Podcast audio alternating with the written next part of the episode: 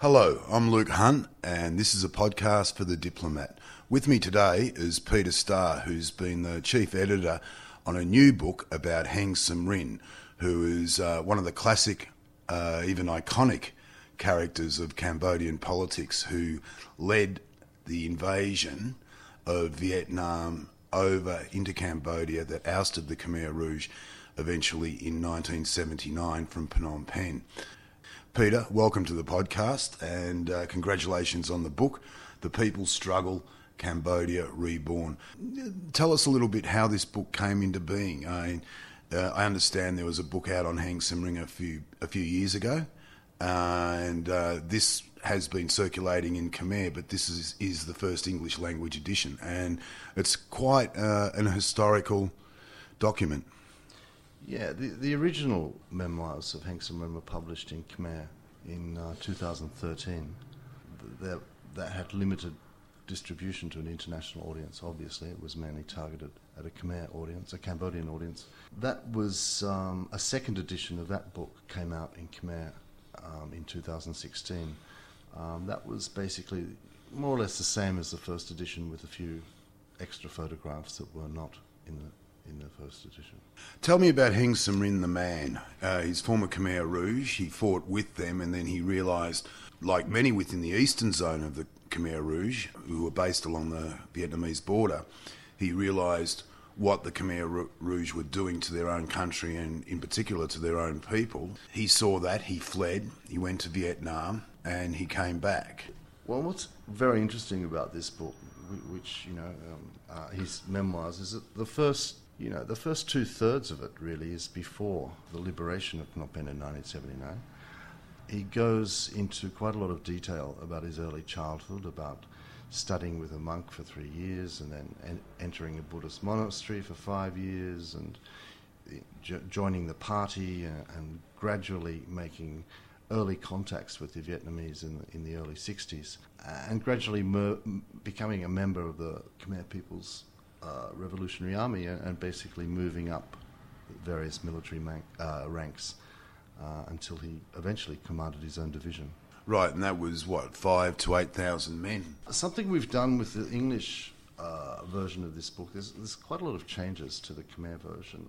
You know, one thing we, we've included is, is the size or the approximate size of Cambodian and Vietnamese military units because they weren't exactly the same. From my understanding, the Cambodians followed more of a French system, whereas the Vietnamese followed more of a, uh, a Soviet system. So, you know, in, in Cambodia, a division was anywhere between 5,000 and 10,000 people. It must have been one hell of a fight to come here and oust the. Uh the Khmer Rouge. The, the details of what happened in December 2, 1978, are already well documented. Uh, as you know, we did this in a, a coffee table book, uh, an illustrated history, which we did back in uh, 2011.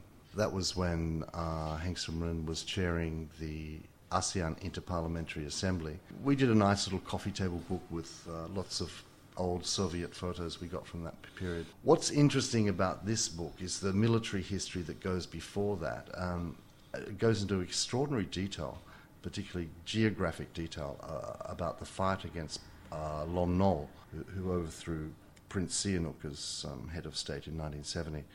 Then it goes into quite a lot of detail about, I suppose it was a false dawn, if you, if you will, in 1975 mm-hmm. when the Khmer Rouge came to power. What, what's very, very interesting is Heng Samrin recounts a lot of the problems he, he had with uh, the so called butcher. Who was a military chief. Exactly, and he was responsible for the southwestern zone. Uh, Heng Samrin was coming from the eastern zone under the command of So Phim. There was quite a lot of early confrontations uh, before 1975 that Heng Samrin's forces had with Ta Mok's forces and Heng, Samrin actually recounts how, how he lost many of his men who simply disappeared when they um, entered the southwestern zone, and when they made inquiries about what happened to them, um, they didn't really find out. They basically just disappeared.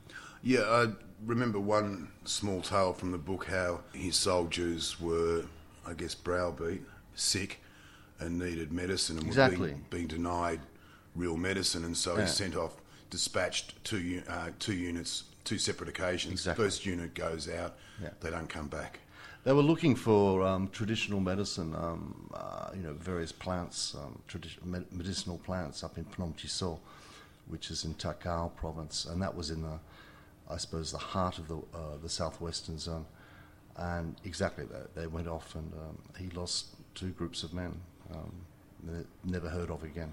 Right, and this was uh, this was earlier on in the piece, and then This was before 1975. Right, and then later on, it was becoming obvious that um, the purges within the Khmer Rouge, which uh, I might add were subject to the genocide tribunal, which um, recently secured a, a convictions against uh, Nuon Chea and Khieu Samphan. But it was that purge that really split the Khmer Rouge and enabled this. Uh, I was going to say Vietnamese faction, but that's not quite the right term. But enabled uh, enabled a lot of these soldiers, cadre, to defect to Vietnam and uh, where they formed their own militia and came back with a vengeance. Yeah, well, what's interesting is is that the the internal struggles within the or in, internal conflicts within the Khmer Rouge were sort of pretty evident from from day one. Um, after they liberated Phnom Penh in April 1975, Heng Samrin recounts um, at one stage seeing these these these young young young men sort of wearing black pajamas. Now they were from the northeast, up in you know the various ethnic minority zones, and a lot of them didn't speak Khmer. Um, from all the accounts we have, is the, peop- the the soldiers in the eastern zone were, were wearing regular military uniforms, you know, khakis or whatever. So you know, from day one, uh, you know, Heng Samrin's forces were having problems with again Ta Mok's forces from the southwestern zone. At one point, Ta Mok's forces blocked off Monivong Boulevard and said, "Well, no one was allowed to step over to the western side of Mo- Monivong Boulevard." which, of- which of course is the um, the main street through the capital, Phnom Penh. And what happened, and what one of um, one of um, Heng Samrin's uh, senior officers was, was actually imprisoned uh, by Ta Mok's forces. This is this again. This is immediately after liberation in 1975. Um, we, we've slightly, in doing this and working with the editor in Singapore, Tim Auger, we, we did a slightly different cut of the chapters. The text is all the ch- same, but um, we've, we've actually created more chapters. Uh, and this partic- particular chapter we, we've entitled um, False, False Dawn for fairly obvious reasons. Um, the other interesting thing is, that, you know, Heng Samrin's forces didn't stay very long uh, in Phnom Penh after 1975, April 75. It was only, uh, I can't remember, a month or two, uh, and they were ordered back to Prey Veng province in the eastern zone. And it was quite interesting when uh, he recounts, you know, crossing the bridge at the end of Moni- Monivong Boulevard, um, crossing the Bassac River, they were frisked by the Khmer Rouge soldiers, and basically every, everything was taken. They were only allowed to keep one of everything, so they were allowed to keep one toothbrush and one pair of trousers and so on and so forth. The only thing they were allowed to keep more, more than one of was um, hoes for digging, for digging ditches for irrigation and so on and so forth. Hardly the um, the kit for a military outfit. Exactly, exactly. It was uh, after that the uh, Eastern Zone forces. They were ordered down to the uh, Southwest Zone, and the Southwest Zone was uh, ordered to shoot anybody from the Eastern Zone. The eastern zone came under attack not only from the, the, the south people in the southwestern zone, but also at one point, think it was 1977 or 78, they came up uh, under attack from the, the northeast zone as well. You know, and this, as the story progresses, it, it, it appears pretty obvious that um, Pol Pot's had a big falling out with the Eastern Zone, and particularly the commander, So Phim, who was on the Central Committee of the party. But, um, I mean, as you know, the, what was going on, uh, every, everything was so com- compartmentalized at the time. People didn't really know what was going on everywhere. Every, uh, I mean, a- anywhere. It was very centralized in, in, you know, under the central command of Pol Pot. Angkar. and the Angkar didn't really. Also, in English, that's uh, a reference to uh, the organisation Exactly. as they were obliquely and omnisciently referred to. Yeah, uh, what what's new in this book? And a lot of people have asked me what you know. So okay, so we had the Khmer edition before. This is the English English edition. Um, you know, there are a, a, a few other things maybe I'll mention later, but from, from in point of view of the text, what, what's interesting is there's additional text on, on the death of So Phim. Um, you're probably aware a lot of uh, foreign academics have speculated for a long time that So Phim uh, committed suicide in 1978. In fact, Heng Samrin, who was very, very close to So Phim, re- recounts in quite detail how he was um, ordered to be killed along with his wife and children by, by Pol Pot's forces. Uh, and that took place in Prey Veng province. They were trying to escape to, to Vietnam but never got there. Where I'm a, something of a fan of this book is because it does shed light on a period where simply not enough is known. There are very few good books around that documented what happened, that documented the Vietnamese occupation, one or two exceptions. But uh, when compared, say, with uh, the books that have focused on Pol Pot himself and the Khmer Rouge, there's very little is out there. Yeah, I mean, you're right. There's two books. One was written by an American guy that covered the period in the 80s pretty, pretty Evan well. Gottesman, Exactly, believe, yeah. exactly. The other one that's much more extensive is by the Australian academic Margaret Slocomb. The story behind that is quite funny because um, there was a, an Australian colleague who was working at the National Library, and one day, uh, this must have been sometime in the 90s, late 90s perhaps, one day saw someone carrying out a whole lot of documents to, to throw in the rubbish or burn or whatever, and this person said, "Well, what's that?" And he checked them out, uh, and they're all they were all these um, old party documents from the uh, 1980s. So this Australian guy said, "Well, hold on, don't throw these out." And the story I've been told is that Margaret got copies of these documents, you know, these internal party documents and speeches and stuff, and was because she can read Khmer, she was able to reconstruct uh, a lot of that period very, very well from from internal party documents. And of course, Heng Samrin played a large part in the political landscape of this country. Another two decades of war continued, an eventual peace of sorts. But how is his relationship across the region? I mean, the book has got some terrific photos there that I've certainly never seen.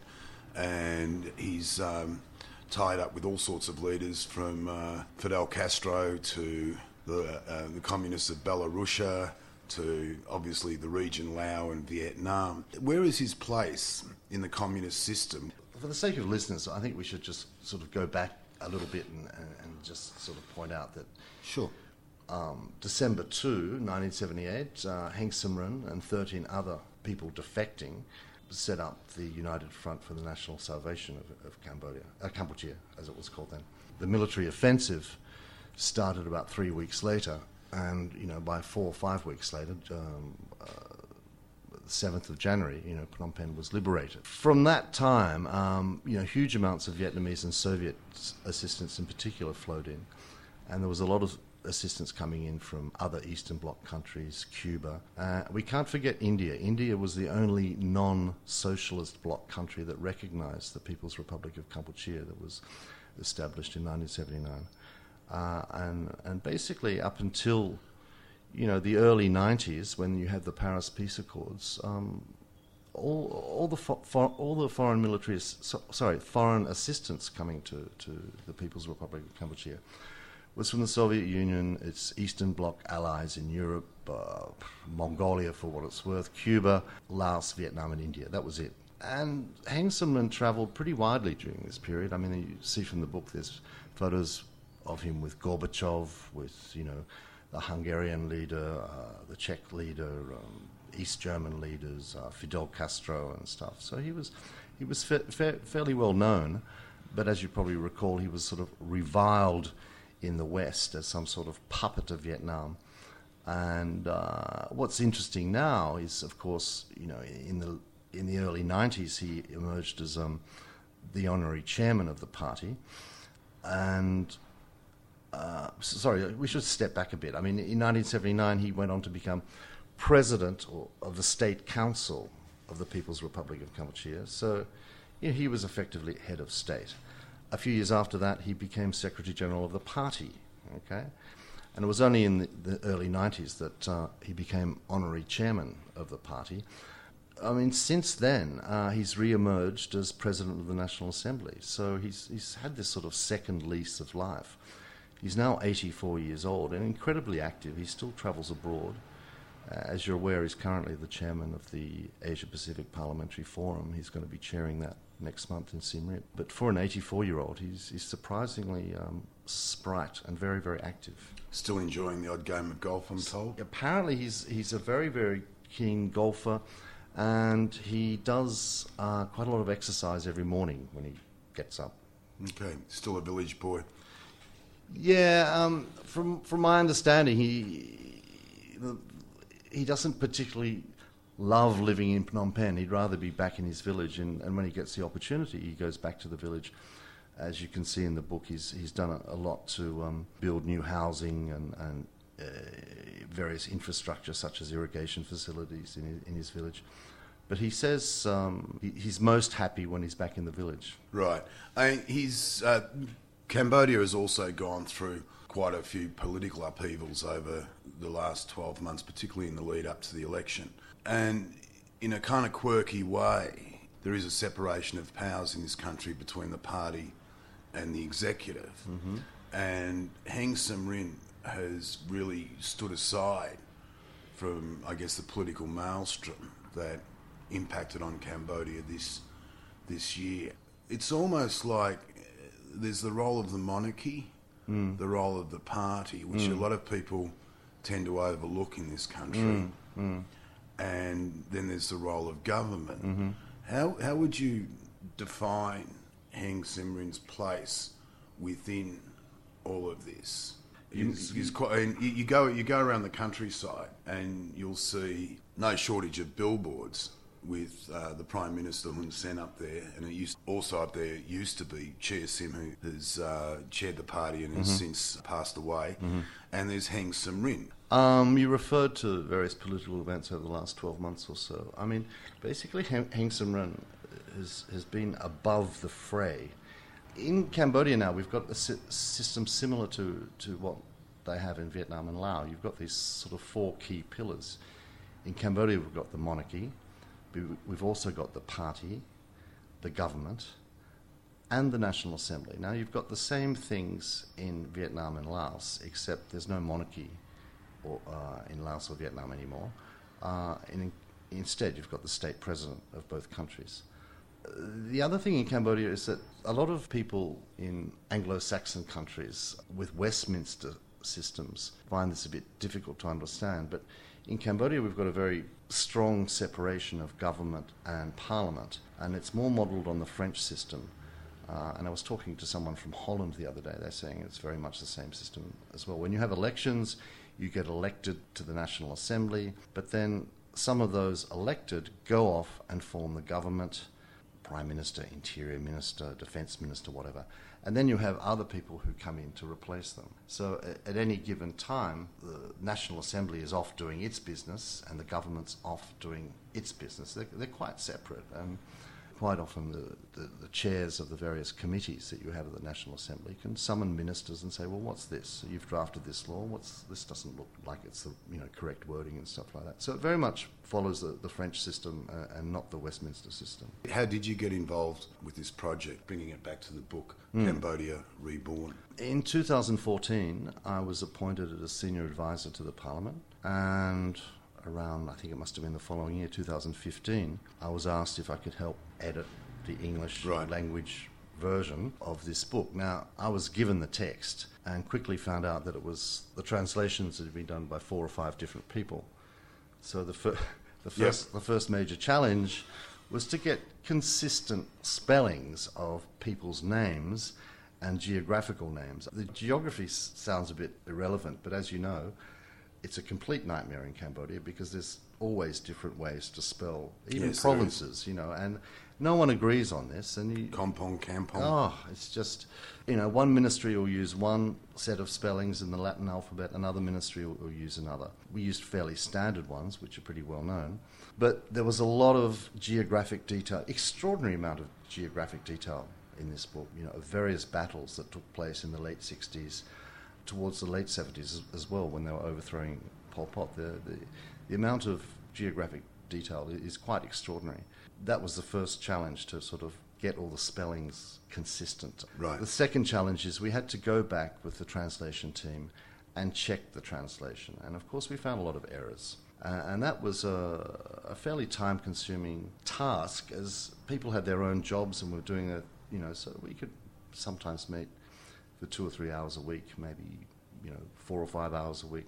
Mm-hmm. But we weren't working on it full time because we had other things to do and that's why it took you know two or three years for us to finalise the whole thing and be confident that it was a right accurate translation. With the um, invasion, which I suppose was the um, defining moment of Heng Samrin's career. If it hadn't been for that, he could have he could have easily have been slaughtered along with the rest of them. And the invasion, they had their fair points of resistance, mm. where they had to fight their way through, but it was that invasion that made Heng Samrin as a man and, as a, and set him up as a politician of the future. Well, I think no one else had ever heard of him before except the Vietnamese. The Vietnamese knew him from the early 60s. Right. And in fact, there's quite an interesting uh, episode in the book where Heng Samrin and, and, the people with him mm-hmm. are trying to make contact with the Vietnamese. And they, they contact some Vietnamese, but they don't know who Heng Samrin is. And finally, he, he gets put in contact with his senior Viet- Vietnamese military commander who's been trying to find him. But Pol Pot's forces had been sort of lying and saying, oh no, he's in the interior of the country, we, we don't know where he is, and right. stuff like that. We, of course, don't use the I word in the um, in the book. We use the word offensive because I mean right. that's sort of more of a military term. Uh, so you know, it's, it's, it was a joint Cambodian Vietnamese military offensive. No one can argue with that, uh, and that's just the plain facts of history. We avoided using the word advance because that's a bit of a euphemism that some people talk about. For right. example, in Southeast Asia, the Japanese advance into Southeast Asia. So we avoided that. We just wanted to, we tried to stick to military terminology. Well, there's a reluctance to use the word invade. It's, it's a loaded word. word. It's a loaded word. Well, I mean, it was a foreign military coming into a, for whatever the reasons, and no matter how justified. I mean, yeah. I still find it incredulous that some people, particularly in Cambodia, like to argue that uh, the Vietnamese invasion mm. um, was not justified and that it was just a land grab when uh, it's obvious what the Vietnamese found here and the atrocities that were committed under Pol Pot and the Khmer Rouge, particularly out at S21, were extraordinary and uh, there was more than enough justification there. Well, there's two things there. I mean, the, the recent uh, verdicts that were delivered by the Khmer the genocide trial, trial were genocide against the Cham Muslim population uh, and, and the Vietnamese population. Now, a lot of that stuff happened, uh, and in the court ruling, it's limited to you know the killing of Vietnamese inside Cambodia's territory. Right. That particular judgment doesn't extend to all the Vietnamese on Vietnam, Vietnamese territory. Well, there were a lot killed. of incursions conducted by Pol Pot. Exactly. what he considered Saigon as uh, they call Prey Nokor, yeah. and the banana leaf line in yeah. that anything south of the banana leaf line, which is where bananas grow, yeah. was Kampuchea Krom or territory defined by the Khmer Rouge as legitimately Cambodia. Yeah. And it just seemed absolute folly mm. to think that they could command military incursions into southern Vietnam. Mm and reclaim this land as their own. And Absolutely. really, what they did was they they, they weren't the, the, incursions were kind of cross the border. Slaughter as many Vietnamese exactly. as you can, mm. and then run back behind the border. Mm, mm, it was military nonsense. Absolutely, um, uh, it's worth pointing out. Um, it'd be good if, if Cambodians, particularly younger Cambodians, were, were aware of this. You know, the hundreds of people who were killed in these attacks, partic- particularly in. I'd say thousands. Yeah, I think so. Um, no one, of course, really knows, but yeah, it's more likely to be in the thousands. So, in ta- where they crossed the border at Tay Ninh Mm. and uh, slaughtered the Cao Dai, who had their own Yep. set of Yep. uh, Religious beliefs. belief- yes, and they were all con- always considered a bit of an anathema to Mm-hmm. Hanoi, and they didn't like them at all because the Cao Dai were very anti-communist. Mm-hmm. But they crossed the border, and I got told five thousand was slaughtered in a day. Now, I don't know whether that's uh, an exaggeration or not, but. Mm-hmm. It's uh, there, there were an awful lot of people that were killed, and they said the uh, Mekong River ran red with blood that day. Yeah, which is what well- they told me many years ago. You know, the, the two major attacks in, occurred in Tay Ninh province in Vietnam and An Giang province in Vietnam. And you, you go over to Chau Doc today, in, which, which is, is a border, uh, a border town on a the border town on, the river. on the on the Bassac River. You know, there's still monuments to the war dead, and you know, let's point out a lot of these people were women and children. Yes, they were. We're not talking about Pol Pot's forces fighting Vietnamese military forces. We're talking No, about sneak attacks. s- sneak attacks, slaughtering women and children, and you know, there was most of the people ki- killed, from all the accounts I've read, were, were civilians. Right, and there's no denying what happened here now, particularly given the tribunal has um, delivered its verdict on the genocide, it's delivered its verdict on uh, crimes against humanity, and on uh, what happened at the S21 Sure. extermination camps. so I don't, these arguments that the Vietnamese was were more or less helping themselves, and it was, a, I guess, an extension of the domino theory that was always prevalent at the time, and there is some argument to that. However, uh, it, to overlook the atrocities that were being committed here, uh, it's almost offensive in itself. Yeah, I mean, one of the problems with the verdict is, is some Cambodians may be tempted to sort of say, well, well, what about us? You know, what about all the people, um, the other people who were exterminated by the Khmer Rouge? And that's, I mean, you know the reason for that. That was because the definition. The trial, the tribunal was defined by Yeah. crimes that only occurred in Cambodia Exactly. and between April 75 and early January 1979. Yeah, and you basically you can't commit genocide against your own people. This is, this is a legal argument. yeah, that's a legal argument that was used, but it's sometimes difficult to explain to some what, what, do- what does Heng Samrin say about genocide? And did he fully comprehend what was happening here before he defected, or did this become uh, did this only become obvious after he returned with the invading forces? Well, no, no, no, no. Def- definitely beforehand. I mean, Right. the I mean, the extent of the carnage that was occurring. you know it's hard to put a, a timeline on it, but I mean, between 1975 and 1978, there was a, a pretty slow and gradual realization that things were not going right. In 1976, they were preparing for the, celebration of the anniversary of the founding of the party, making all these celebrations to have a big party the next day and slaughter some cattle or whatever and have a big party. I think it was around midnight on the day before they received telexes, a telex, sorry, from Phnom Penh saying, "Look, no, it's all over. It's all been cancelled." So if you read very carefully, um, it's quite clear that Heng Samrin suspected something weird was going on in, in, in Phnom Penh as early as 1976. Uh, and when you read through 76, 77, 78, there's a gradual realization that Pol Pot had, had actually, you know, was in, Obliterated his own country. Yeah, and he was intent. Uh, he had a particular gripe against the Eastern Zone. He thought they were too much influenced by the Vietnamese.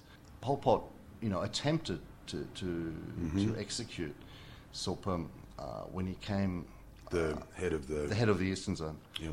uh, when he came on a sort of reconnaissance mission to Phnom Penh. Anyway, he escaped with Heng Samrin's forces, and that's when they sort of they were trying to get So Phim to, to Vietnam, and that's when he was killed by Pol, Pol Pot's forces. But then Heng Samrin's people were separated. He went back to his home village, and blah blah blah. And eventually, they got over the border into Vietnam. And when, when the Vietnamese found him, they were saying, oh, "This is the guy we've been looking for. This is the guy we've known since the early '60s." And Right. they, they, you know, flew him by aircraft to, to Ho Chi Minh City. They put him in a hotel. I think he'd never been in a hotel before. He'd certainly never been in an aircraft before. And, you know, as they say, the rest is history. And on that note, Peter Starr, congratulations on what I understand has been an immense amount of work in uh, delivering Cambodia Reborn into English and doing all the academics, historians, and journalists who have covered this country a very big favour. Thank you very much. Thanks, Luke.